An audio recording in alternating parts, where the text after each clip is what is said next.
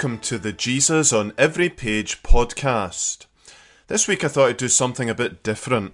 I've been asked to speak specifically about the covenant with David in 2 Samuel 7.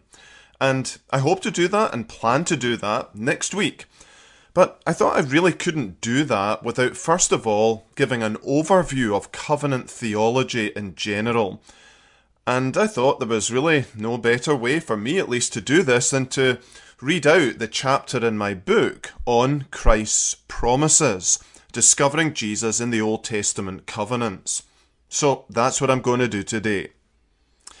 From time to time, like all kids, I was too sick to go to school. And as much as I hated school, being at home all day with only three channels of daytime television, yes, I'm that old, for my only company was almost as bad.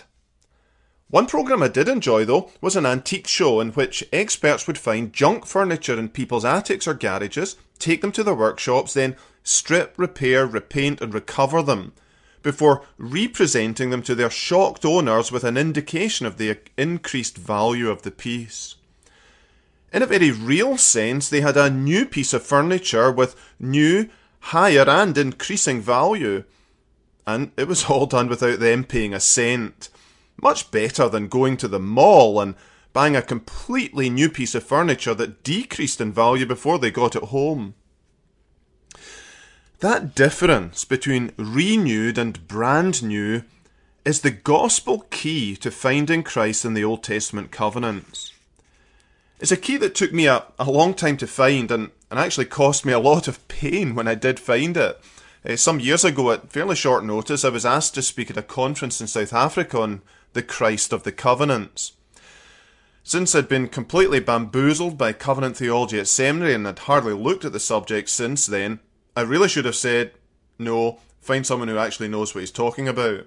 However, I was keen to see South Africa and had a month or so to prepare six messages, so off I went in my youthful zeal, writing out my messages on the Old Testament covenants in my study.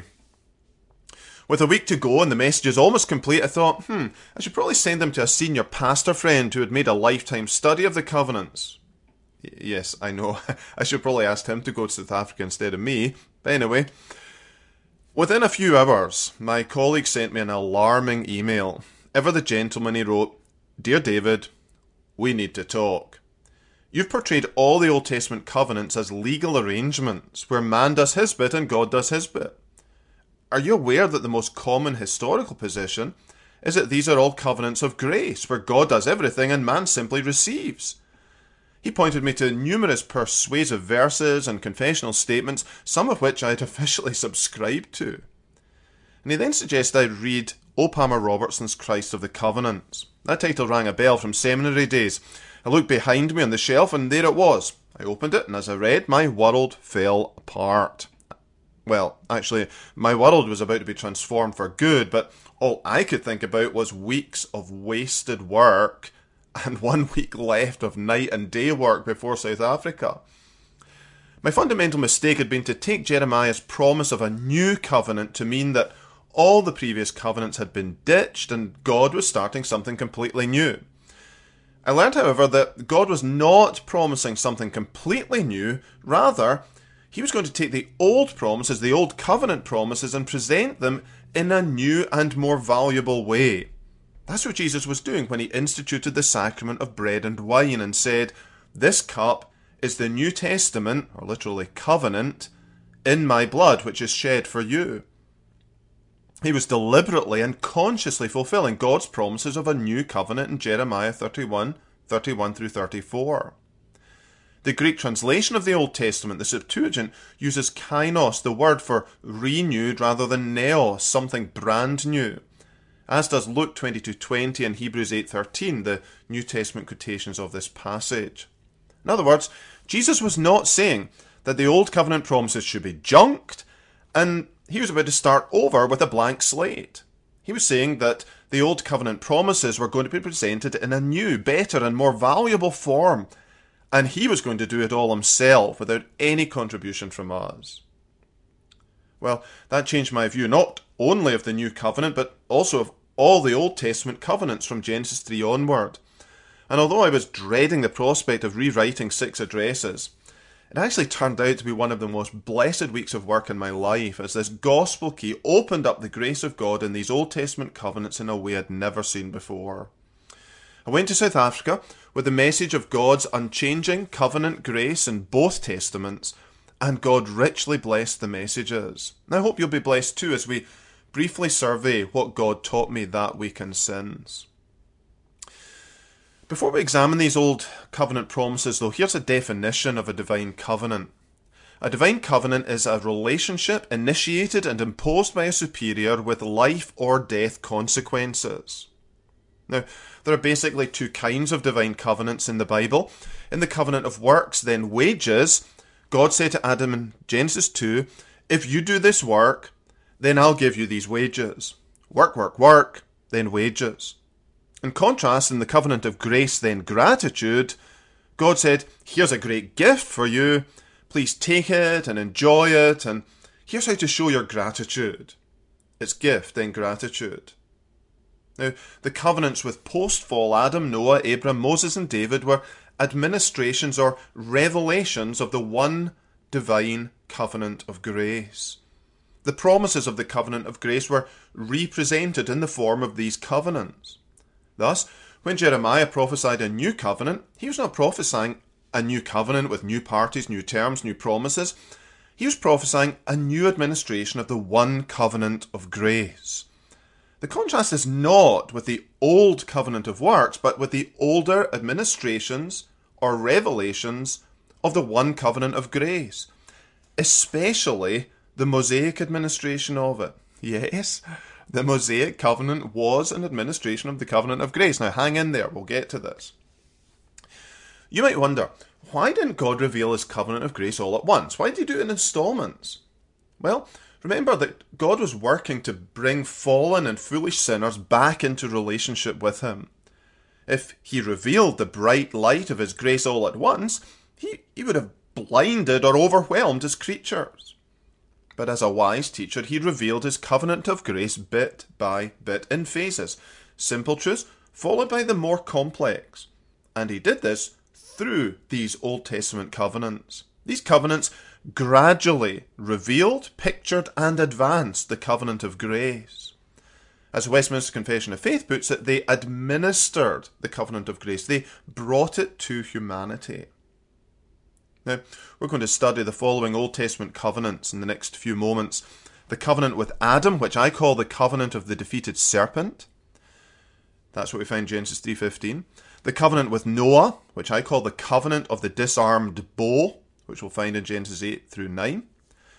The covenant with Abraham, or in other words, the covenant of the knife, Genesis 12 through 17. The covenant with Moses, that's found in Exodus 19. The covenant of lamb and law is what I call that. Then there's a covenant with David in 2 Samuel 7, the covenant of the everlasting king. And then there's the promise and fulfillment of the new covenant in Jeremiah. Now, we'll be looking at six features these covenants have in common. Six features or characteristics that reveal and administer the covenant of grace. Now, some features are more obvious in some covenants than others, and some are implicit rather than explicit. The first common feature is sin. The first thing we notice about these covenant promises is that they take place in the context of sin, emphasizing that God's mercy, not human merit, is the bedrock foundation of his covenant dealings with humanity. Think of the covenant of the defeated serpent. This isn't the time or place to prove that the arrangements in Genesis 3 14 through 15 were covenantal in nature. I'd refer you to uh, O. Palmer Robertson's Christ of the Covenants for a convincing argument in favour of this idea. But to put it simply, just as a story about a mom and dad and their kids is a story about a family, even if the word family never appears, so this relationship, initiated and imposed by a superior with life or death consequences, is a covenant, even if the word covenant doesn't appear. And the covenant with Adam was announced immediately after the first sin of our first parents. Instead of walking away from this disaster and instead of wiping out the sinful world and its sinful inhabitants, God promised or covenanted to reverse the effects of this first sin and restore his perfect order. In the covenant of the disarmed bow, God announced this covenant with Noah immediately after the judgment of a worldwide deluge, just before Noah fell into the most degrading sins and in the full knowledge of the evil heart of man. Yet, in his grace and mercy, God promised that he would never drown the whole world again. He promised that he would not deal with human life on this earth according to their sins. The covenant of the knife, their covenant with Abraham, with its promise of a miraculous son, was announced by God even when he knew that Abraham would so soon turn his back on the divine promise and seek a son by sinful means. The covenant of lamb and law. God announced the covenant with Moses not long after Israel had sinned in connection with both bread and water, and a short time before Israel sinned with the golden calf. The covenant of the everlasting king, that's the covenant with David, was announced with God's full knowledge that David would soon commit adultery and murder. David himself saw the grace of God in this when, on his deathbed, he reflected on how his sins had shattered his own family, and yet God's promises, God's covenant promises, remained sure. Then in the new covenant, in Jeremiah 31, 31 through 34, we find a prediction of a new covenant for Israel on the eve of their exile in Babylon, on account of their sins, especially the sins of their covenant breaking. Jesus himself announced the fulfillment of the new covenant on the eve of his exile for the sins of his own spiritual Israel. So, in summary, one of the essential truths revealed by these Old Testament covenant promises is that God is gracious, that God covenants with men and women, not according to their merits, but according to his mercy. God met every broken promise of humanity with a new promise of grace from heaven. So, these covenants have in common sin. Secondly, let's look at their common starting point. We've gained many insights into the biblical covenants by the discovery of covenant documents from biblical times and cultures. As we noted um, in earlier in Jesus on Every Page, these covenants have been called suzerain vassal treaties. The big king, a suzerain, detailed all he had done for the little king, a vassal, before setting out rules to ensure the relationship between them would be happy and healthy. The document usually concluded with the suzerain encouraging the vassal to thankful obedience with promises of reward and threats for disobedience.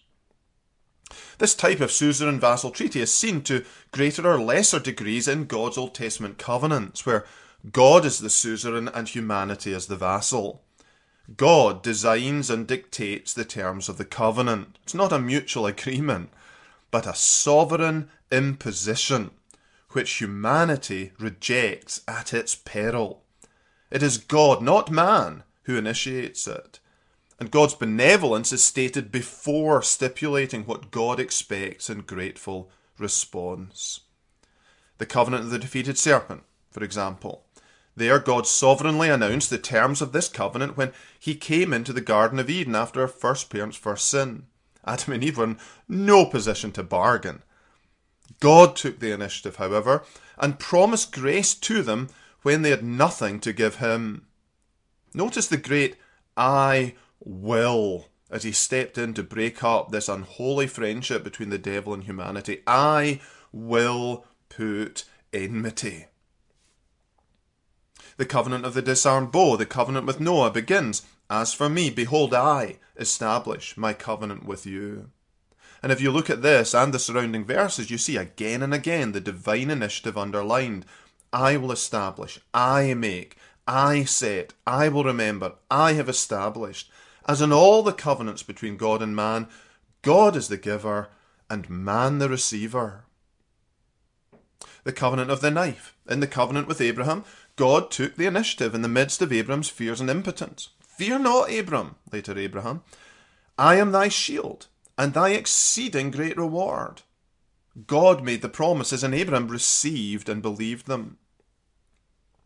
What about the covenant of lamb and law? Well, Moses was confronted with God's sovereign initiative and success before he heard any words of law. You have seen what I did. There are divine deeds. You've seen what I did to the Egyptians and how I bore you on eagle's wings. There's divine deliverance. How I bore you on eagle's wings and brought you to myself. There's a divine destination. Now, therefore. Look it up, Exodus 19, verse 4 and following. Also, the Ten Commandments in Exodus 20 begin not with human effort, but with the divine initiative. I am the Lord your God who brought you out of the land of Egypt. Covenant of the everlasting king, that's the covenant with David. Well, that kind of came closest to a divine human negotiation or deal. David came with a proposal to God to build him a house, but God swept David's initiative and ideas aside and imposed his own arrangement, which far transcended anything David had in mind. Instead of David's idea of building a temporary physical house for God, God would build David an everlasting house, meaning a dynasty, for his own glory and the good of humanity. The New Covenant? Well, to see the divine initiative in the New Covenant promised by Jeremiah, we need only quote Jeremiah 31:33. This is the covenant that I will make with the house of Israel after those days, says the Lord. I will put my law in their minds and write it in their hearts, and I will be their God, and they shall be my people. This divine initiative is seen in an unparalleled way when Jesus fulfilled the new covenant promise. When the fullness of time was come, God sent forth his Son, made of a woman, made under the law, to redeem them that were under the law, that we might receive the adoption of sons. In summary, one of the essential principles revealed by these covenants is that God takes the sovereign initiative in his covenant dealings with men and women. He took the first step toward mankind in his weakness and helplessness. Indeed, he took the ultimate step of self sacrifice. And that brings us on to the sacrifice, the third common feature of the covenants. God's covenants are, are usually instituted with bloodshed, indicating the life or death seriousness of the relationship. Think of the covenant of the defeated serpent. That covenant with Adam promises a bruising or crushing of the devil's head, and this promise of bloodshed is immediately followed by the killing of animals to provide coats for Adam and Eve, and the practice of divinely approved sacrifice is seen in the very next chapter. In the covenant of the disarmed bow, Noah and his family began life in a fresh new world with fresh covenant promises and multiple sacrifices. The covenant of the knife, we see the same thing. To ratify a covenant, in these days it was very customary for the contracting parties in an agreement to walk between the pieces of the slain animals. When the parties walked between the pieces, they were basically saying that if they failed to keep their word, they deserved the same fate as the animals, to be torn in pieces.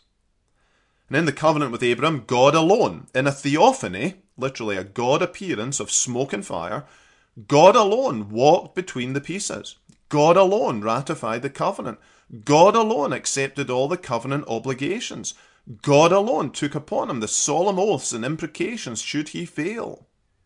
And as we'll see, there was a further cutting and sacrifice of human blood when God gave Abram the additional and more permanent covenant sign of circumcision after his sin with Hagar.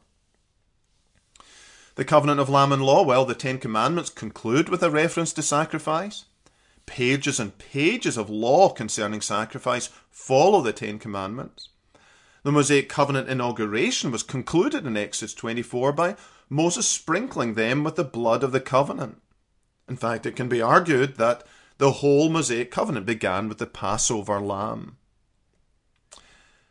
In the covenant of the everlasting king, well, if the Davidic kings sinned, God promised their blood would have to be shed at the hands of other men.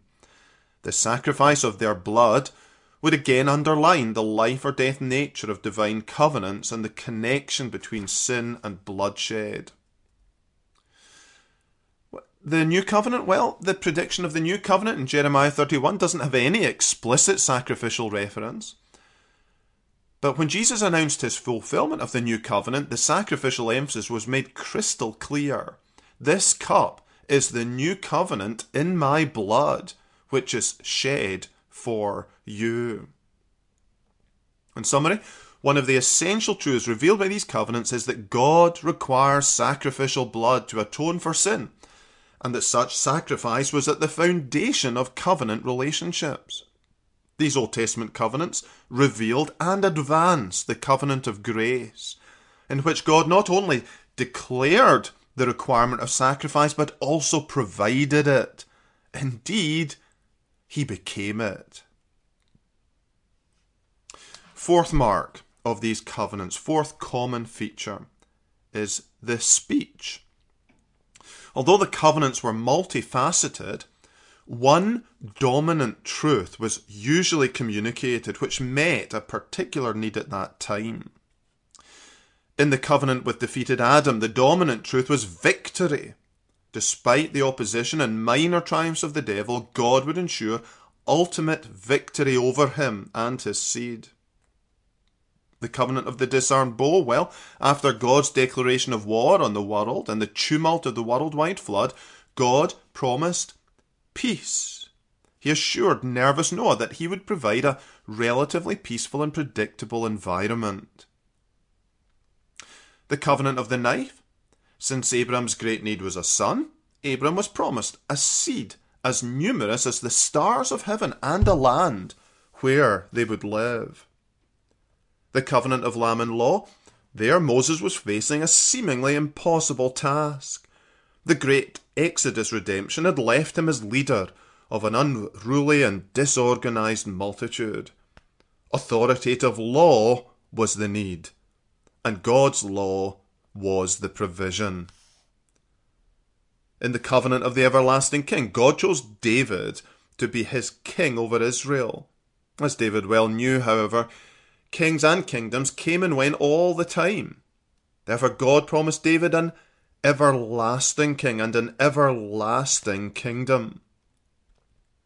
As the new covenant was announced in the context of judgment for Israel's sin, it promised forgiveness and cleansing. When Jesus announced the fulfillment of the new covenant, he also connected it with the remission of sins. So, the essential themes of these Old Testament covenants were victory, peace, a son, obedience, a king, and forgiveness. These Old Testament covenants revealed and advanced the covenant of grace, in which Jesus conquers the devil, Jesus is our peace, Jesus is the promised Son, Jesus secures obedience to God, Jesus is the everlasting King, and Jesus forgives our sins by his blood. Fifth, is the sign. The fifth common feature of these covenants is that they all have a covenant sign.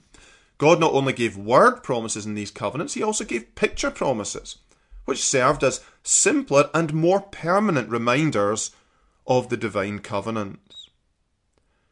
To underline the promise of victory to Adam, Adam was given the covenant sign of a disgraced and defeated serpent, cursed above all animals, in the lowest place, eating dust. To emphasize the promise of peace to Noah, he was given the covenant seal of the beautiful, storm concluding rainbow. To help Abram remember the promise of a son, he was given the sign of circumcision, a sign engraved in his own flesh. What a reminder, not only of the blood filled consequences of his sin, but also of God's commitment to fulfill his covenant promises through the physical seed of Abraham. Moses, he was given two covenant signs, the Lamb and the Law. it's vital to note the order. The Lamb came before the Law.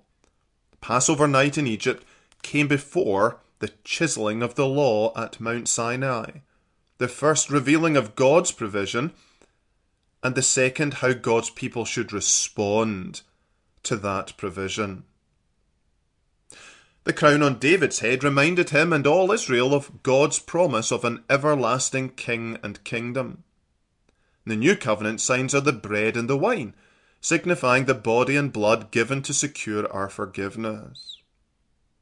So the covenant signs accompanied and confirmed the verbal promises. The defeated snake promised the future seed's victory over the devil.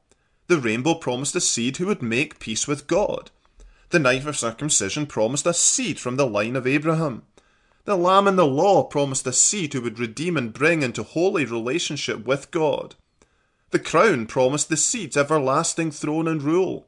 The bread and wine promised forgiveness through the seed's broken body and shed blood.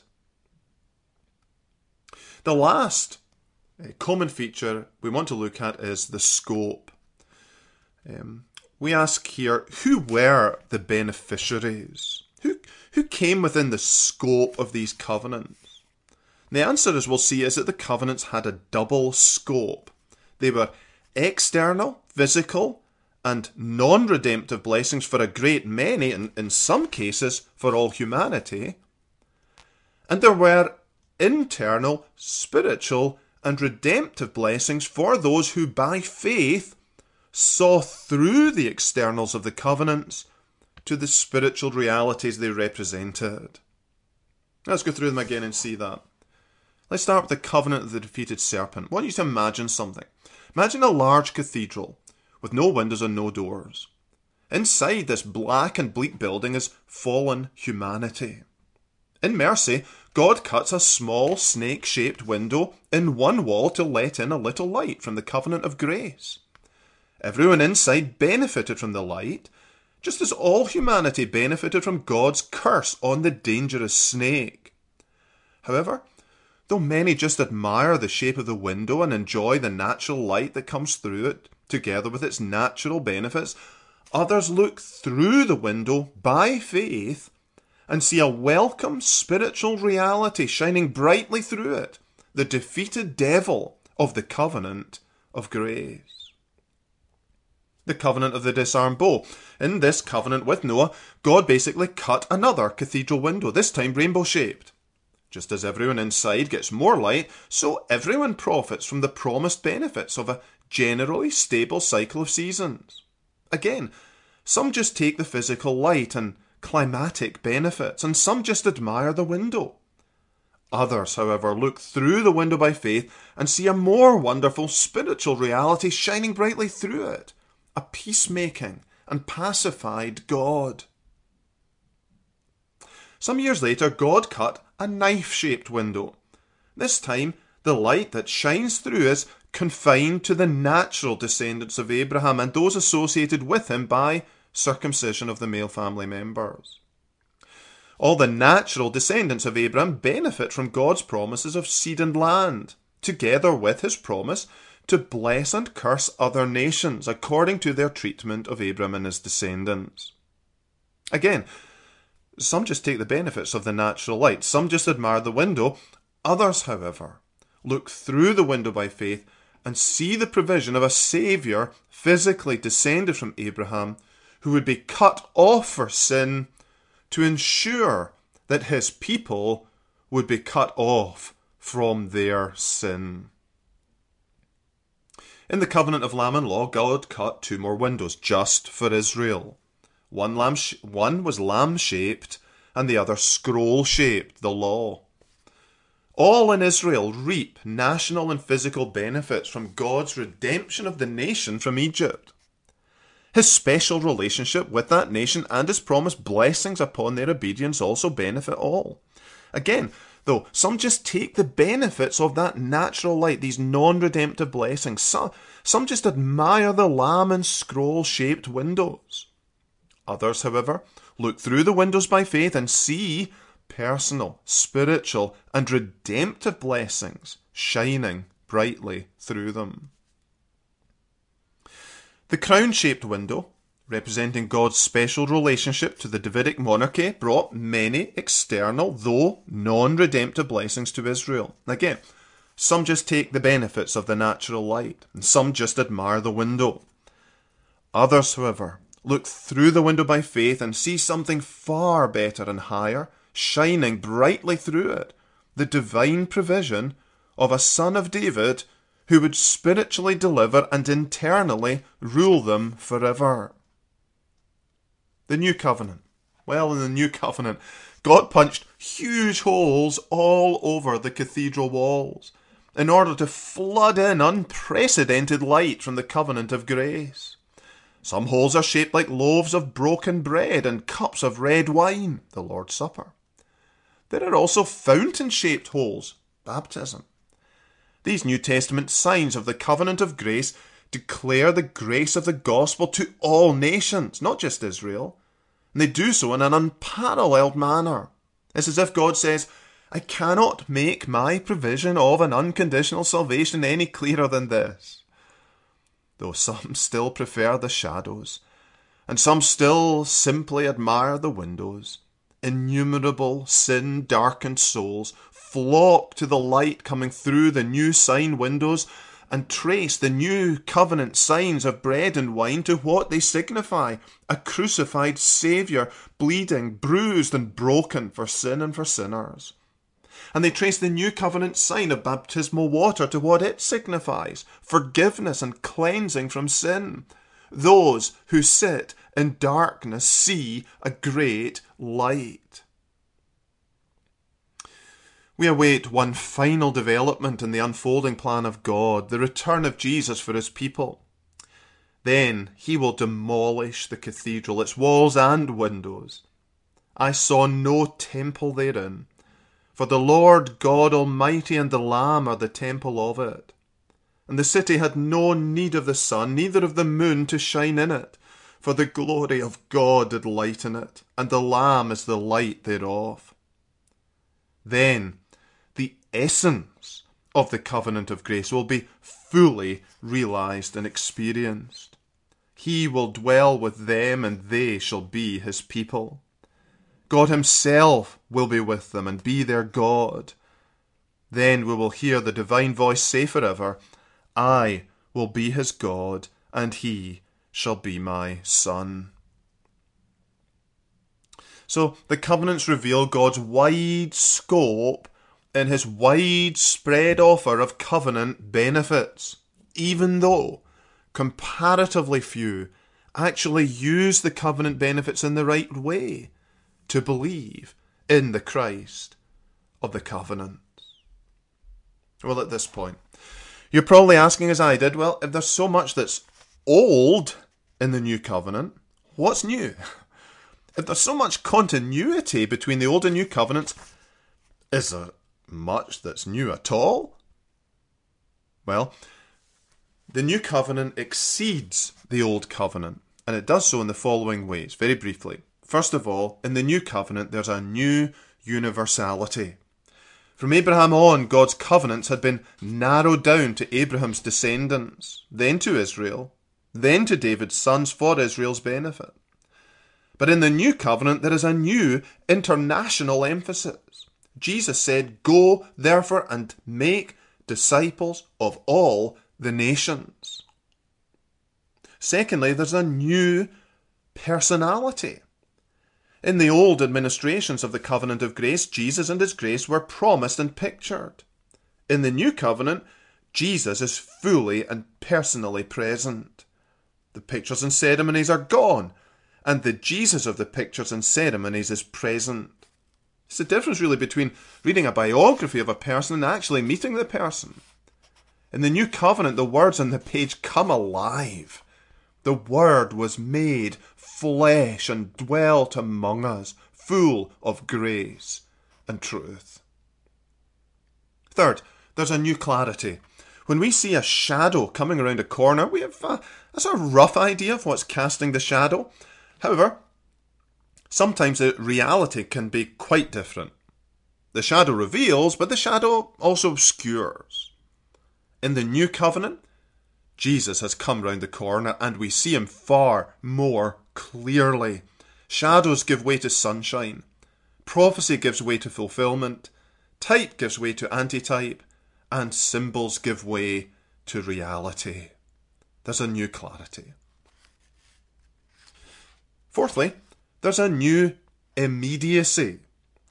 When God made the Old Testament covenants, He usually made them with one person who represented many more people. We might call that a that representative a steward, one through whom God administered the covenant.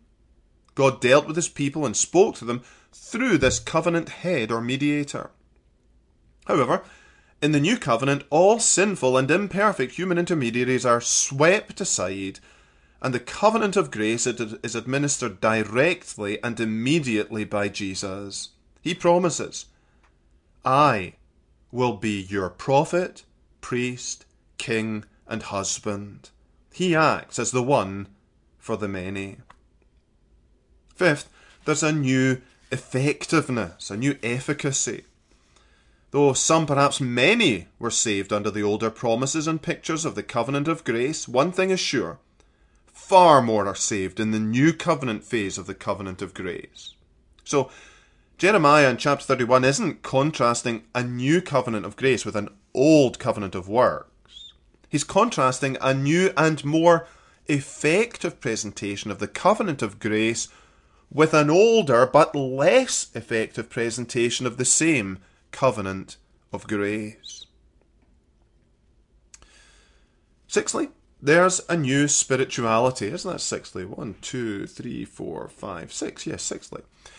A new spirituality. Previous administrations of the covenant of grace, especially the Mosaic administration, were so encumbered with external ceremonies and elements as to be comparatively carnal. The new covenant is more spiritual, more focused on the inward life.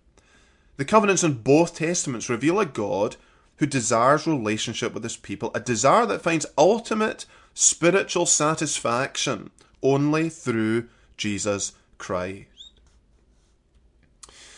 And lastly, there's a new finality. The presentations of the covenant of grace through the many covenants of the Old Testament were preparatory and temporary. The new covenant is the final presentation of the covenant of grace in this present world. It will give way only to the eternal enjoyment of the covenant relationship in the new heaven and new earth. And that's what covenant's all about relationship. All the old covenants, all the Old Testament covenants consistently present a God who seeks relationship with fallen sinners. The new covenant promises also have relationship at their very core. Jeremiah conveyed God's words I will be their God, and they shall be my people. No more shall every man teach his neighbour and every man his brother, saying, Know the Lord, for they shall all know me, from the least of them to the greatest of them. And Jesus was the fulfillment of this covenant promise. He is Emmanuel, God with us. He brings his people into a saving relationship with God, and he will ultimately perfect that relationship too. As the closing words of Revelation tell us Behold, the tabernacle of God is with men, and he will dwell with them, and they shall be his people. God himself will be with them, and be their God and God will wipe away every tear from their eyes. There shall be no more death, nor sorrow, nor crying. There shall be no more pain, for the former things have passed away. Then he who sat on the throne said, Behold, I make all things new. Thank you.